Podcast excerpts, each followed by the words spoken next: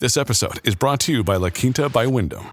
Your work can take you all over the place, like Texas. You've never been, but it's going to be great because you're staying at La Quinta by Wyndham. Their free bright side breakfast will give you energy for the day ahead. And after, you can unwind using their free high speed Wi Fi. Tonight, La Quinta. Tomorrow, you shine.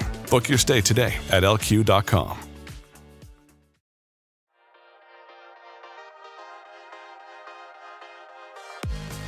listening to Mortgage Lending Mastery. Get the knowledge you need to advance your mortgage practice quickly and efficiently from Jen Duplessis, America's Mortgage Mastery mentor with over 37 years of experience and over $1 billion in lifetime fundings. Jen has been mentoring loan officers and realtors for over 15 years and speaking on stages across the globe. So settle in and get ready as Jen and her guests share their experience, passion, and strategies to help you crack the top producer code to reach new heights in your business. And now, here's your host, Jen Duplessis, Mortgage Mastery Mentor and head chick in charge of Kinetic Spark Consulting.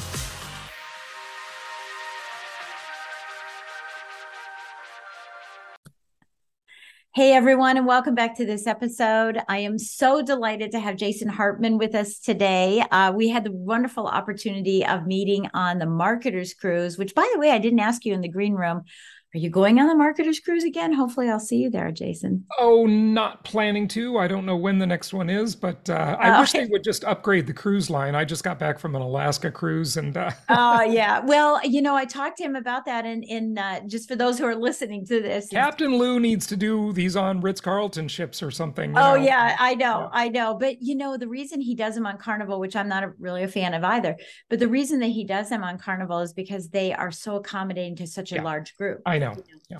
And so we just kind of have to sacrifice that, you know, to be able to go. But um, you know, but it's still fun. It's still fun. But and you interviewed me last time we were sitting out on a deck, you know. I and the- remember. Yeah. it was really fun. Um, but I'm just delighted to have you here today. And, uh, you know, we're going to talk about a lot of different things. We're going to talk about mortgages, where we think the market's going. We're going to talk about, uh, you know, real estate as well. Uh, you know, this has been something that I've really been harping on with a lot of people lately is just the importance of, uh, you know, if you're going to be in the mortgage business, you're going to be in the real estate business, is you've got to invest in your product. you really need to invest in your product. So tell us a little bit about you and your background so that they can get some information on you. Yeah, sure. So I started in real estate my first year of college when I was actually 19 years old. And I got my license just because I wanted to learn how to be a better investor and learn the basics of the business uh, first. But I did really well with brokerage. Uh, I ended up buying my first rental property about six months into my career when I was 20. I bought it from a client of mine uh, who was buying properties from me and uh, uh, went from there. I did very well in the traditional uh, real estate world. I was number 59 in the world for Remax at age 24. Uh, and uh, uh, then I bought a brokerage, and that was the hardest thing I ever did. but I did sell it to Coldwell Banker in 2005, and um, and so that was a, a nice run. And uh, I got into the business uh, about a year before the Coldwell Banker deal uh, completed. Uh, basically of helping investors buy properties nationwide because as they were acquiring my company in southern california i thought you know what am i going to do next? What's my next play? I'm going to have a local non-compete obviously after coldwell banker buys it uh, but um, uh, you know, uh, and I really just got back to the investing only side. And so since 2004, um, my companies, and I've been various companies over the years, uh, have helped investors acquire properties nationwide. We help investors build nationwide portfolios of good, common sense, and I'll say somewhat boring, but they produce an excellent yield Yeah. rental properties, long term buy and hold rental properties. I know, Jen, that's your philosophy too. Uh, so we agree there.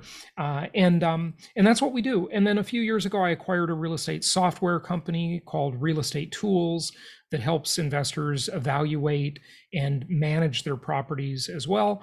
And uh, so we we have a we're just hundred percent centered around the investor and empowering them to uh, you know do great things with their portfolio to have control over their portfolio um, this is not a fund it's not a syndication Right. they're direct ownership of properties so they have direct control over them Yeah. So um and I think it's beautiful and I and I love the simplicity of it to be honest with you. I love the simplicity. When you say that you help investors, uh, what exactly do you do? I heard I heard the back end of this once they've acquired and all that, but do you help them on the front end? Do you help them with Yeah. You know what kind of properties should I be looking for? Am I am I looking for a three two and what price range? And do I want a little fix up a little bit or you know eh, what do you help them with is specifically on the front side of this? Yeah, that's a great question. So we basically do three things, uh, three major things. We provide people with education and consulting or counseling. We have investment counselors that help them determine how to do their portfolio. One of the first things we do is what's called a portfolio makeover, and we uh, help assess all of the assets they have. You know, do they have stocks, bonds, mutual funds, uh, cash in the bank, uh, money in an IRA account, uh, a business? Um, you know, do they have alternative investments like notes and trust deeds, or you know, wh- what are they doing, right? Cryptocurrency, whatever. And we help them put that uh, those assets to their highest and best use and um, and then we help them pick the markets and the properties and then the sort of the second major component is we provide a referral network of property sellers that they Mhm. can actually buy the properties through Yeah. and then we provide ongoing support and software uh, and community so they can manage that portfolio and grow it successfully I love that. I love that. Um, so, and you know, so I think that's really good because, uh, you know, for the novice investor, it's a great way to start.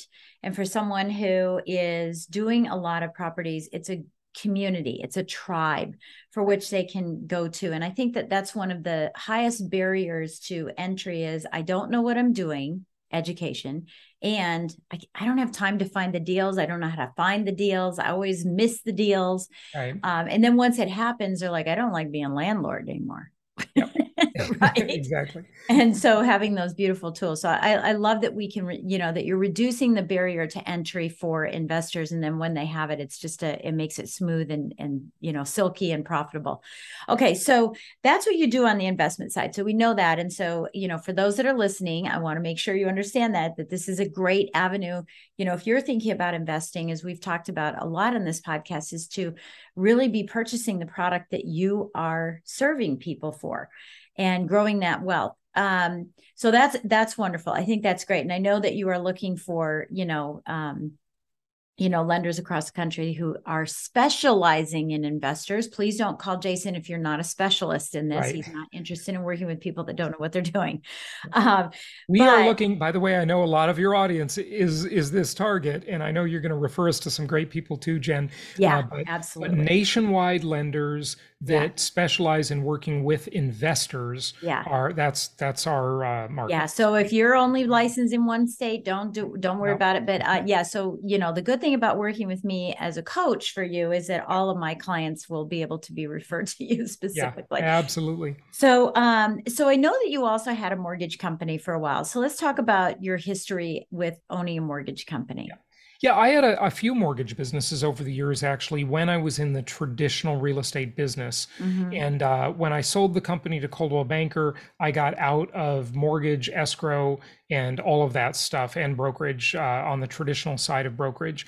And um, uh, so, you know, my experience is all prior to the Great Recession uh, in Yeah. terms of the mortgage business. Yeah. So I know that it has changed dramatically with Dodd Frank, and uh, and you know, everything everything's very different nowadays. Uh, it's much uh, much more red tape than when we were doing Yeah. it. yeah yeah yeah no question about it you know and, and i think that that's you know super powerful when you're dealing with investors that to have that kind of experience and i think that uh, you know this is why this was my niche when i was in lending why as a lender now i have my own lending company that only serves non-owner occupied right that only inser- serves investors uh, because you know I have the knowledge in the mortgage and the real estate space, and I think that that's really good. I think I, ju- I just lean more to the mortgage piece, and you lean more to the real estate piece, and I think that's wonderful. Yeah. Um. Okay, so I, I know that you know one of the things that you do, and you have a podcast too. You know, Oh yeah, yeah. obviously yeah, I've got over pod- six thousand episodes out there, so I've been podcasting for uh, seventeen years now. Yeah. Yeah, it's it's great, and uh, you know, so I, I encourage people to listen to your podcast. So tell us what the name of the podcast is, so we have the exact name to go look for it. Yeah, podcast. Uh, just look up Jason Hartman anywhere, and you can see all of my podcasts. But the Creating Wealth Show is my most popular show, and then of course I have a, a YouTube channel as well, and a lot of good content in both of those. Good, places. good, and we have all those links that we'll we'll have for everybody. That sounds what great. Okay, so let's switch into the market. Um, this is the hot topic right now. You know, yeah. is is what is happening with inflation, appreciation, bubbles, crashes, uh, interest rates.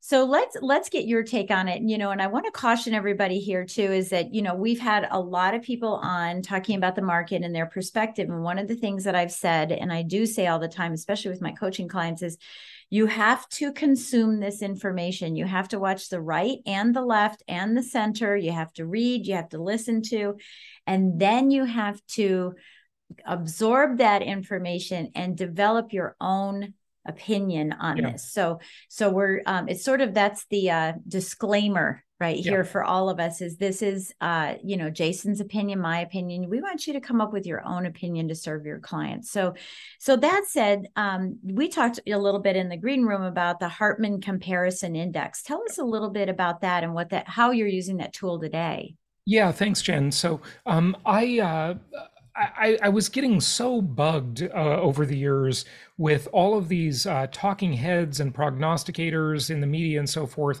talking about the housing market or the real estate market, whatever. And um, you know, I just noticed so so much faulty thinking. Mm-hmm. And um, you know, the the main index, which is maybe the most widely used one, the Case Shiller index, is just so mm-hmm. flawed in so many ways. Um, that I'll I'll kind of go into. But specifically, the HCI or the Hartman Comparison Index um, does what the Consumer Price Index does in a sense.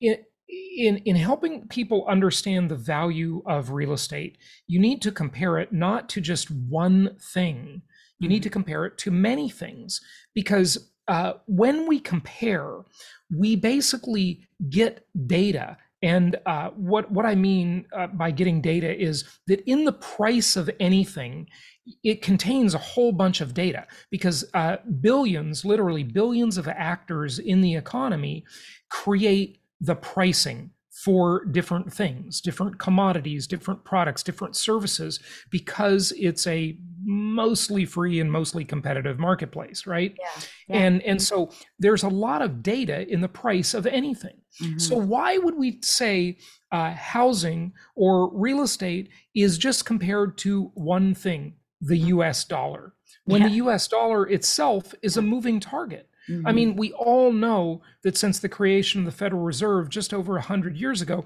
the dollar has lost about 97% of its value. So, why would we think that comparing the price of a house in 1970 or 1980 or 1980 to the price of a house in 2020 or 2022 is a valid idea based in dollars? We right. should compare it to a whole host of things to determine the value. So we'll go into that in a moment, but maybe I'll just start with a couple of things before we get there uh, to kind of tee up the conversation, Jen. Um, so this uh, meme, I think, just says it all. Okay. And for those listening on audio only, we're showing uh, two doors with stocks and cryptocurrency and the Grim Reaper having visited them already. right. And there's blood all over the floor. but but the Grim Reaper is knocking on the door of real estate. yeah. Yeah. And right? will that, how will that happen? Yeah. So yeah. A lot of people, like you said, think there might be a crash coming. And I'll just spoiler alert say that I think a lot of those people expecting some big crash are going to be sorely disappointed. I agree. And I have lots of data to support that. Okay. Right. Uh, you know, if you think some big housing bubble is com- coming, I, I, think you're just going to miss the opportunity. Um, yeah. Maybe we are at a little bit of a turning point, mm-hmm. um, but you know, good luck timing the market. And here's why. Here's one of the many reasons.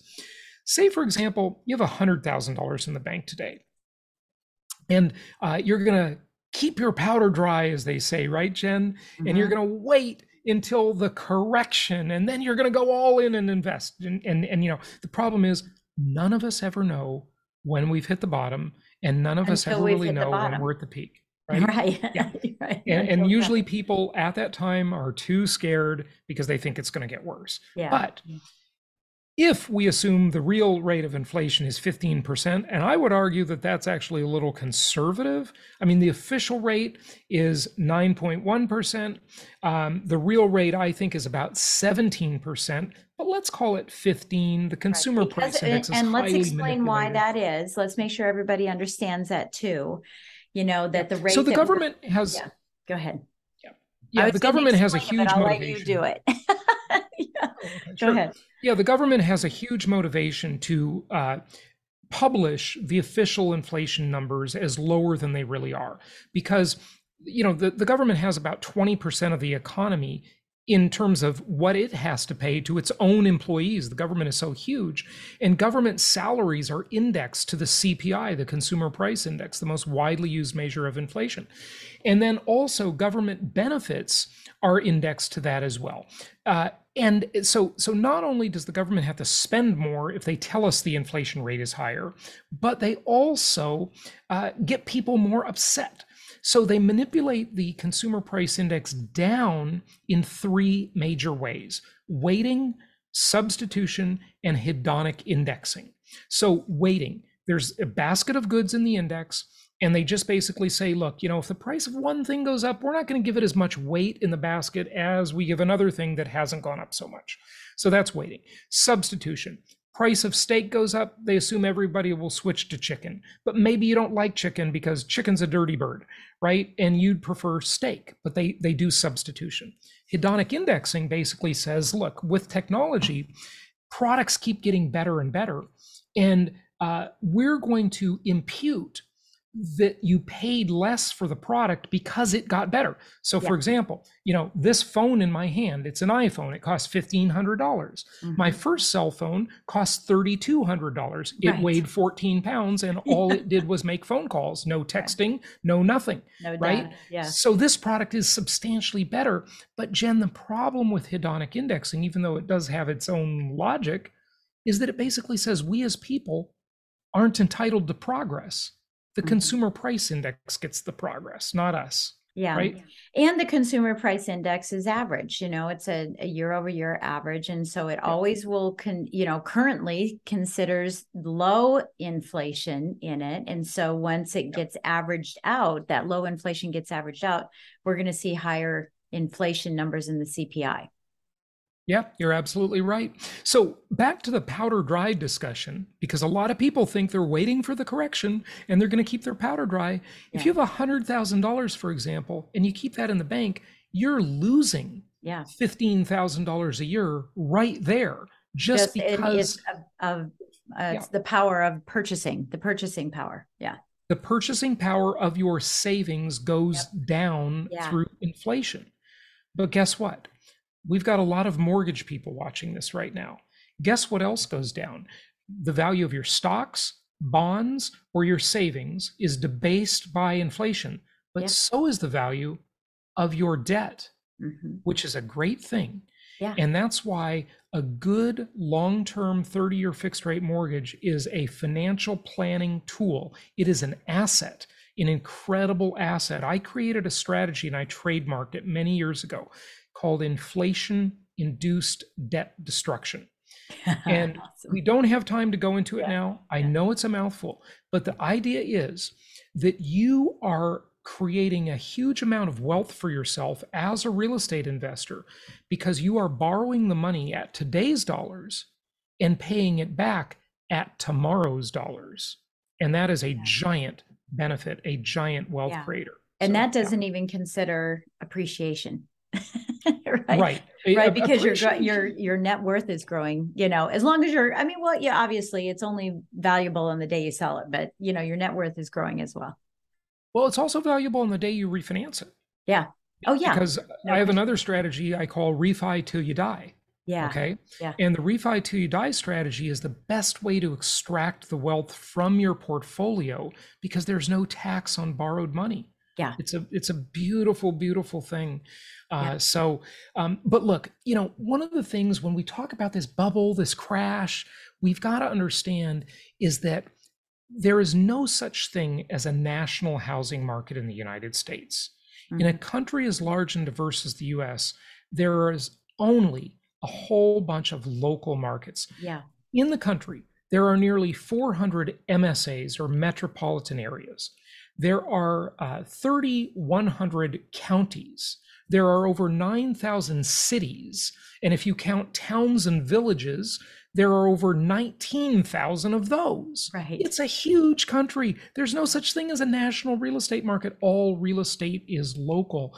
Yeah. And one way to think of this, Jen, is to kind of break it up into three types of markets. This is what we do. And uh, these three types are linear markets uh, that mm-hmm. are slow and steady and profitable. They're the kind I like to invest in. Right. In the middle of the country. Most, right. Yeah, yeah. Yeah. Or the southeast too. Yeah. But yes. Southeast. Well, that's changing. I, I agree with you. Yeah. Well, that, that's actually one of my next points. yeah. And then there are cyclical markets. Yeah, roller coaster. Yeah. These are the roller coasters, right? They're the right. west coast of the United States, the expensive northeastern markets, or where I live. I live in Palm Beach, Florida, and just south of me, you've got Miami right? Yeah. Crazy cyclical markets, okay? Um, around the world, the cyclical markets are Paris, London, Dubai, Hong Kong, right? Those types of markets, these trophy cities are cyclical markets, yeah. and they do not make sense as an investment. The vast majority of the world is a linear market, but yes. there is an in between, as you just alluded to, Jen, and that is the hybrid markets. Mm-hmm. And a lot of the Southeast because there's been so much interest from investors and retiring baby boomers have become and there's an influx of people from california. I mean you would not believe the amount of people from california that i know that are coming to florida. Oh yeah yeah. Well, you know, I escaped the Socialist Republic of California yep. 11 years ago, and it was one of the best decisions of my life. right. And that's basically what I'm hearing. I go, so why are you moving? Why are you moving? You know, I can't deal with it. I can't deal with it. Yeah. No, and I and I think this is this is accurate. And I um so I know I know I'm pretty sure I know the answer to this question because I know what the answer is for me. Um, and you did did allude to this is that you prefer to work in linear markets linear yeah. and hybrid. Now a lot of markets have become hybrid but but yes generally you're right. So here's an example. Like one of the prop- markets where we've helped hundreds and hundreds of investors buy properties over the years memphis tennessee. Yeah. Okay? This is a renter market. It's the logistics capital of the country federal express. You know you all know the story of memphis yeah. right? I would not want to live in Memphis, but no. I've owned many properties there and many of our clients have. And it's very linear. If you look at appreciation over time, it just kind of chugs along, nothing too exciting. Ups, downs, but they're not pronounced. Indianapolis, yeah. another big market for us over the years, um, helped hundreds and hundreds of investors buy properties here. Very linear and boring. But compare that to where I grew up in Los Angeles, California. Yeah. Okay? And that's the way the chart looks. It's yeah, a you roller coaster chart. it looks like a crazy heartbeat. Yeah, yeah. and uh you know if you're not listening you want to or if you're not watching you want to go in and do it. And what i love i just want to share what i love is that you're using fred for your statistical yep. data. And we've talked about this on this podcast i don't know how many times. We talk it with i talk about this with my clients uh, you know and i love that that fred has an app now so you can get your data right off your phone instantly. Right and I love that uh, because what you were showing in that chart as well was all of the recessions yeah. that were in there as well. And yeah. so I was looking at those recessions in the linear, and Memphis had a little tick down in uh, the last recession, sure. which they didn't have in previous, but then they, you know, recovered right away. And so, knowing that inflation is here and we're talking about recession as well, two consecutive quarters of negative GDP, what is your take on what's happening, um, w- whether we're going to experience a recession or not? Because one of the things that we know is that recessions are great for mortgage rates, they always go down. Yeah, right. Yeah.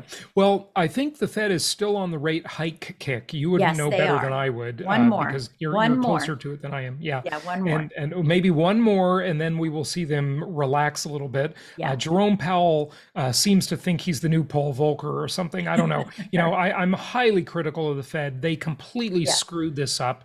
They let the economy run way too way hot too long. for way too long. They should have raised rates slower and sooner. Yes. and more gradually right and, yeah. and that would have been a much better plan but we have what we have so you know that's what we have yeah. um there's two more main points I think we should really discuss today. One is inventory levels, and then let's look at the Hartman Comparison Index. Okay. Yeah, yeah, and inventory levels. I know where you're heading this because this is to debunk the crash in the bubble. Go for it. Yeah, yeah. Um, it, it, does in some extent, but you know, I do want to make a point though on that linear, cyclical, and hybrid we just discussed.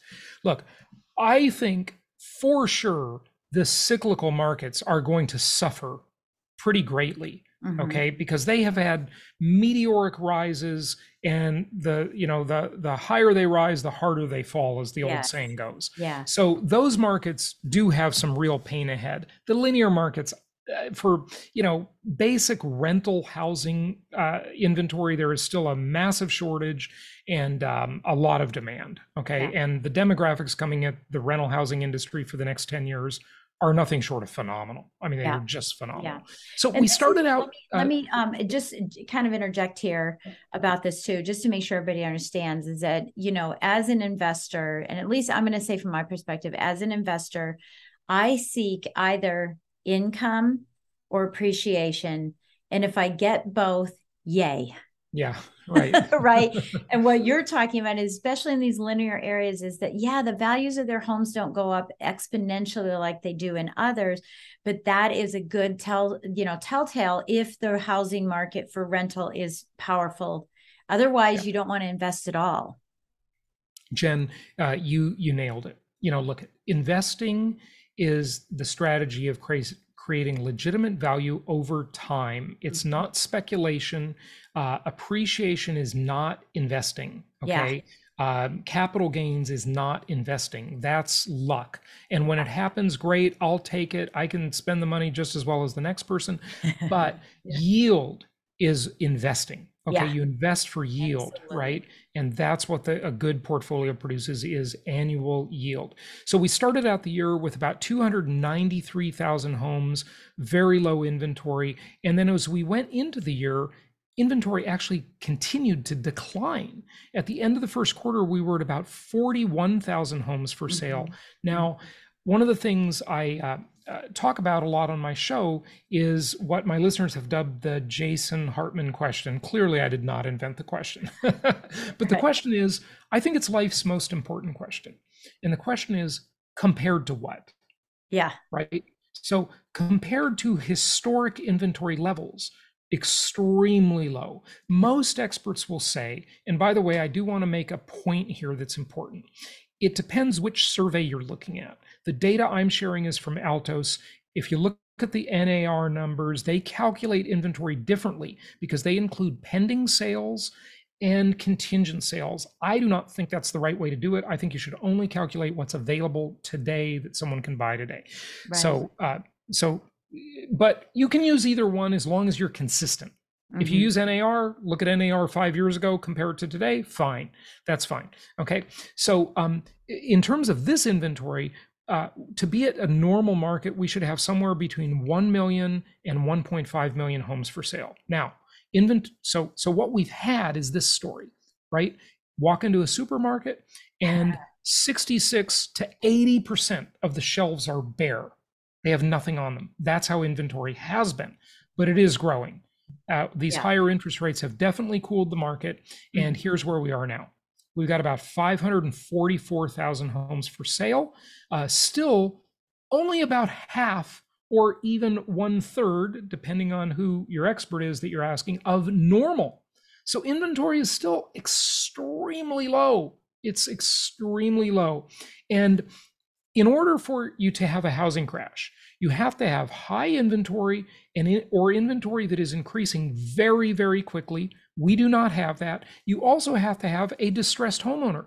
And Jen, you know better than I do, being in the mortgage uh, industry so closely, um, that the underwriting criteria since the Great Recession has been insanely burdensome.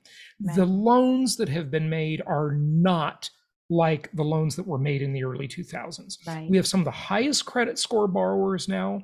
We have carefully underwritten loans for the most part. I know there's some exceptions, um, but we just don't have distressed homeowners. Right. At least and, not yet. Even during the pandemic, we didn't have, um, a, you know, a substantial increase at all in delinquencies, which is which is really good. And I know a lot of investors are saying, "Oh, the foreclosures are coming." If they're coming, it's going to be because of jobs at some point.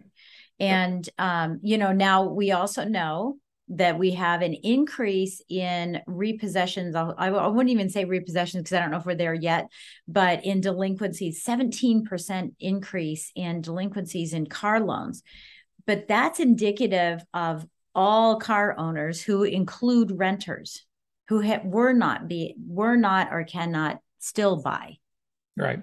You yeah. know, so we're seeing in some segments, you know, so if we just take that, like I love that you're saying that, you know, compared to what I used to, I used to say, so what? and next and next and next. But when you compare you know if you just said oh all you know all the car delinquencies are up so that means the whole world is crashing. Right. Ridiculous. Yeah.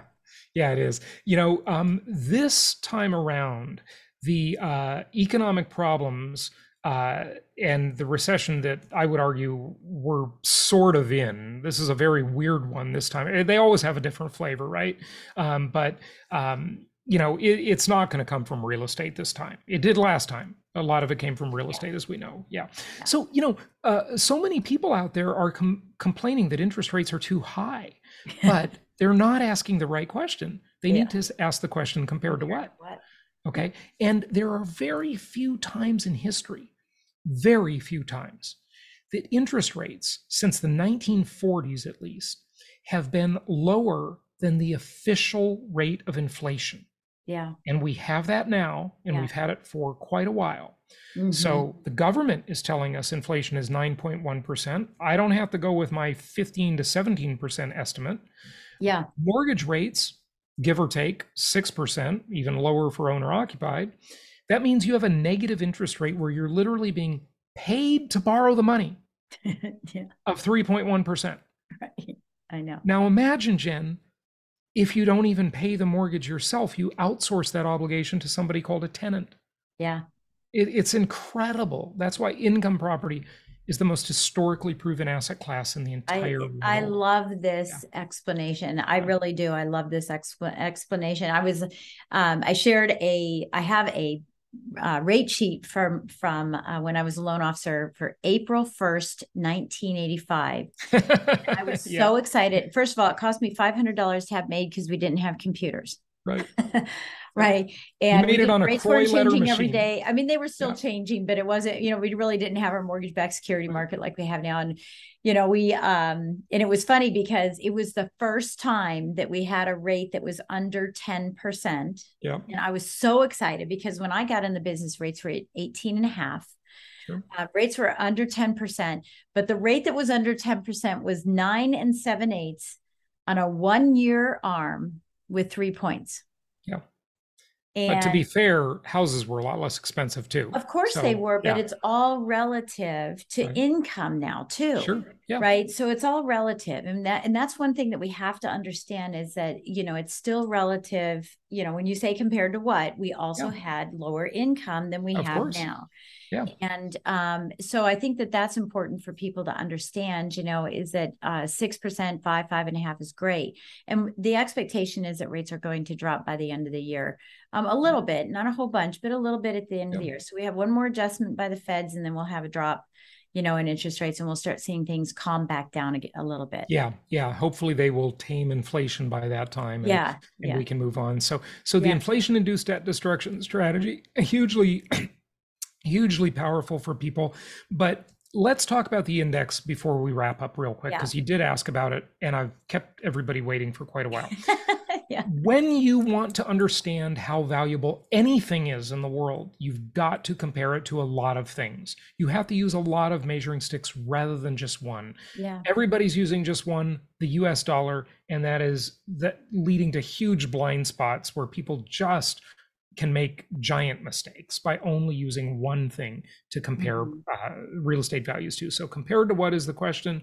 We use the index to determine uh, this. And here is the first item in the index it's gold, right? Yeah. I'm not a gold bug. You probably aren't either. But gold has is, been considered money. Yeah. it, Gold's been considered money for thousands of years, and it is a good measuring stick. Now, we went off the gold standard in 1971. So I'm not going to go back to 1970 because gold prices were basically controlled before then. Right. But once we let gold float a little bit into the second quarter of 1972, gold was $65 an ounce. Mhm. The median house price was about $27,000. So in 1972, 50 years ago, if you wanted to buy the median price house in gold, You'd it would take 412 ounces of gold. Mhm. Today, the median house price is almost $400,000. It depends if you're counting new homes. I, I it's complicated. right. Depends on what survey. I'm using one that says it's about 360,000. Okay. Mm-hmm. And um, the price of gold, 1944 at the time I grabbed this, that means it's only 184 ounces of gold to buy the median price house. So the question is priced in gold, is a house cheap or expensive? It's cheap. It's cheaper. But that's just gold. gold. What about oil? How Yeah. about if we take oil, arguably one of the most important commodities in the entire world is Mhm. oil.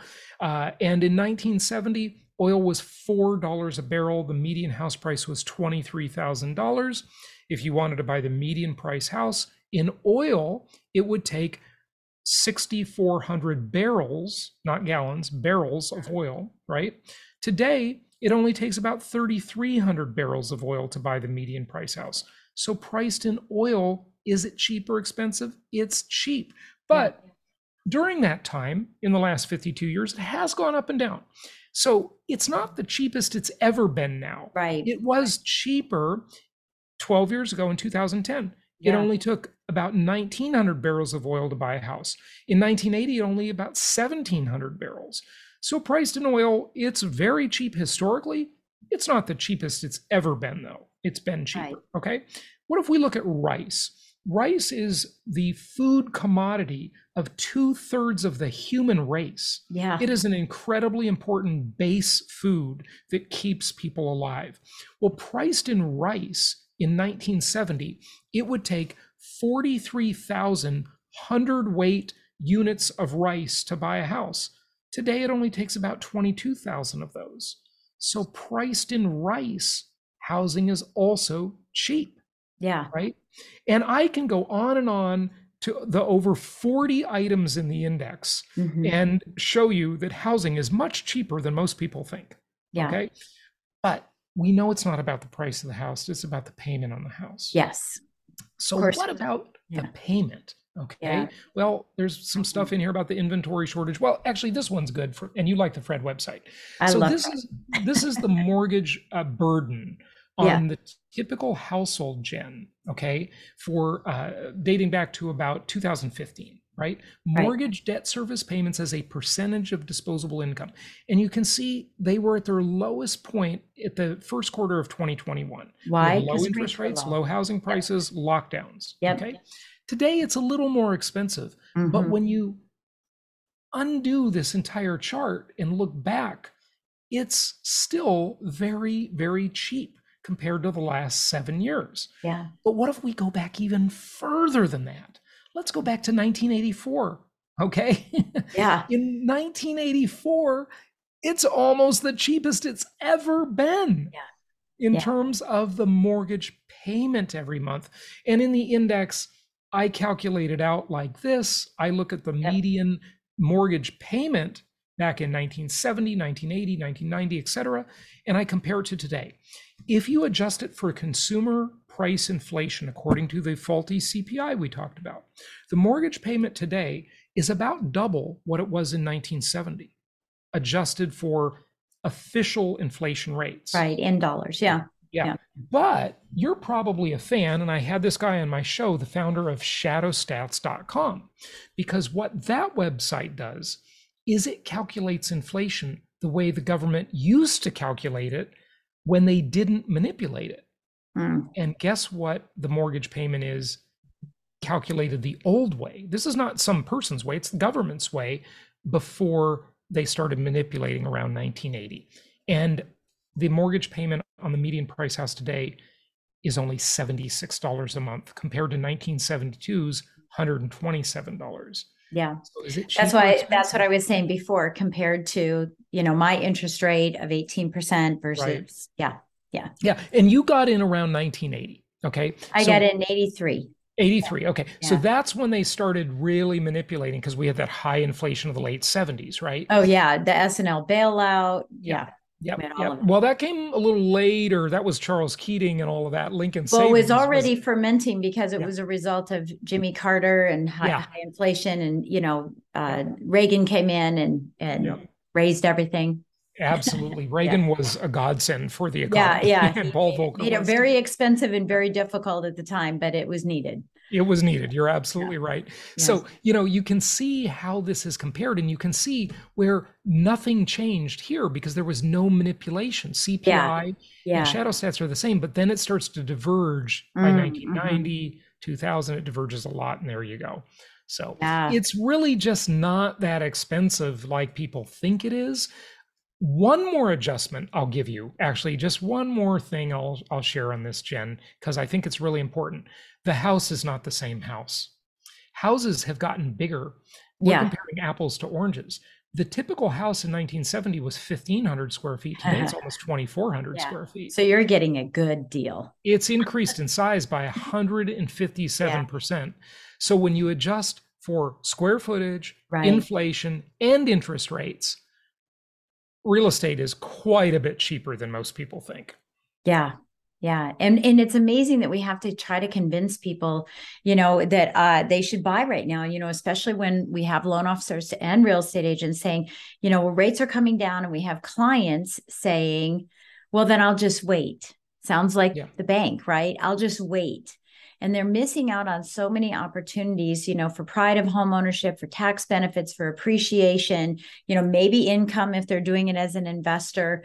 Uh, they're missing out on all of those opportunities right now. And as you say, refi till you die, then go ahead and refinance if you think you're going to have more equity later on, or, you know, and and that would be a pleasant surprise. You know, if someone get, had more equity six months from now instead of not buying, and we call that waiting to buy.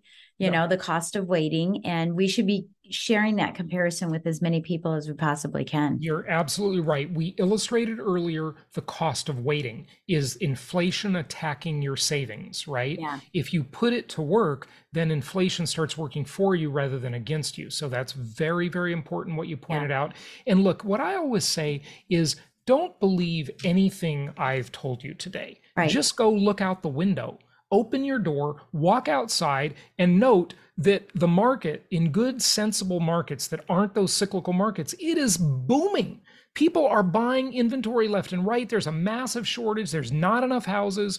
Everybody, every good Yeah. deal is being snapped up like crazy. Okay. And that's the way it has been over the years. I mean, if houses are so expensive, people thought that always. They always thought that. They thought that in 2010. Then why are they? They thought it in 2000. They thought it in 1990. Yet Yeah. people were still buying them all along. Okay. Mhm. Yes, there were little periods of adjustment, but overall, housing is cheap. Yeah. Yeah, housing is a great is a great way. Well, I love it. Thank you so much. I love everything that you're talking about, Jason. It's so in line with what I speak about all the time, what my clients hear, what I, I know other experts are saying as well. And if we could just stop listening to the news and stop listening to honestly people that are listening here, and if you're a manager, um, I'm sorry about this, but if you're listening to your manager and your manager saying, you know, it's bad, it's bad, and you need to get back out there and kick butt and you know try to figure out how to be competitive it's it's really about demonstrating this and this is where your expertise will start to improve. This is where you will be looked at as that market influencer and your credibility will be there and you will always have a great practice regardless of whether you're a realtor or lender you will always have a great practice and for those investors that are listening i hope you learned a lot from this so tell us a little bit jason about how we can get in touch with you what is the best way to get in touch with you and i know that you've got um, a community, right? We talked about your community earlier, um, Right. the community of Empowered Investor Pro. Tell Yep. us a little bit about that if people want to get engaged with you. Yeah, you know, that's a great way to engage. That's our uh, our paid membership. It's at empoweredinvestor.com where people can meet with me a couple of times a month on Zoom and you know, we we bring in all sorts of experts. We have a community, a social networking platform kind of like Facebook but not Facebook. Right. and, uh, and where people can get questions answered answered. And, uh, you know, our team is in there helping people. We have ongoing Zoom meetings, discounts to our live conferences. Uh, and then, um, uh, but, you know, they can just go to the main website, jasonhartman.com, follow me on YouTube, podcast, uh, whatever. Just look up Jason Hartman and you'll find me. I love it. I love it. I cannot wait to uh, participate and be part of this. I'm in another buyers club as well called Flipping America.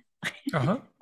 uh, but we're not flipping homes. No, we're not. We're not flipping them. It's it's just called Flipping America because we we do something a little different. We buy we buy the property and with cash, and then we uh, we uh, flip it into a land contract. Oh yeah, yeah. No, okay, we, will just call it. A lot of investors do that too. Flipping. Yeah. We'll, we'll call it that kind of flipping, and that's the kind of flipping yeah. that I've been doing lately. You know, my buy and holds have been lately is not wanting to be the the, the landlord. Right. I have landlord right. situations, but then I have others that that I'm flipping them that way. So, you and know, are I'm you excited. mostly doing that in Michigan? I know Michigan's very land. Oh my gosh, Michigan is yeah. huge for that, and I have family in Michigan who are investors. It's mm-hmm. amazing. Mm-hmm. But I've actually been doing that in Tennessee, and I've been doing that in Indiana. Um, oh. Or Illinois, sorry, Illinois, because the property that I, I bought recently was in Thayer, Illinois. I bought it for it was a two one for ninety four hundred dollars, and um, we have we have um, our nurse. She's a nurse. We have her on an eight year note at um, I think it's eight percent. I can't remember that one. Might be at eight. Might be at 10%, something like that, an eight year note at 10%. We're making like $584 a month in cash flow. You know, I break even 18 months on the whole buy. Yep. I've done a bunch of those. The ROI is like 30 some percent. Yeah, it's right. pretty killer. Mm-hmm. It's great. And I love it because, you know, she doesn't call me about the problems. She owns it, not me. Good deal. Good deal. Yeah, I love it. Well, it's been an absolute pleasure. It's so good to see you. I hope to see you on the next Marketers Cruise, though. I think it's in uh, January, is when it is. Um, I went to the one in November, um, or no, no, no, it was earlier this year. I can't remember what it was. Maybe it was November. It was in November last year, and then they said, you know, hey, we're going to start. You know, we're going to go a whole year, but but anyway, yeah, it's the end of January, and it looks to be really good. So I hope to see I hope to see you there. But I thank you so much for all of this beautiful, wonderful wisdom. Is there anything you would like to leave uh, our listeners with? You know, point? just uh, the old saying: "Don't wait to buy real estate, buy real estate, and then wait." And uh, happy investing to everybody. Uh, you can dive into a lot more detail on all this stuff on my YouTube channel or podcast. So thank you, and happy investing. Yeah, thank you so much. And everyone, again, thank you so much for listening. Be sure to subscribe to our podcast if you've not subscribed, and be sure to subscribe to our YouTube channel. And don't forget to click on the links below for our upcoming events so that you can get more involved and learn even more about what you're doing in your practice, as well as investing and all of the other businesses that are peripheral to what we do as professional mortgage loan officers. Talk to you soon. Thanks for listening to Mortgage Lending Mastery. Be sure to subscribe to hear more sales tips, ideas, strategies, and tactics to help you with your personal and professional growth to multiply your results in record time. And if you like what we're doing, don't forget to give us a rating and review so we can continue to bring you the best content possible. Wanting more beyond the podcast? Join our Mortgage Lending Mastery membership community, where you will find extended interviews with our favorite guests, weekly training, tips, and insider secrets fireside chats with Jen, free content, meet, share, and collaborate with other members, and so much more. Click the link in the show notes to learn more about this exclusive content. Mortgage Lending Mastery is an Industry Syndicate charter podcast. Industry Syndicate is the first podcast network specifically for the mortgage and real estate industries. Get the Industry Syndicate app in the App Store or Google Play today.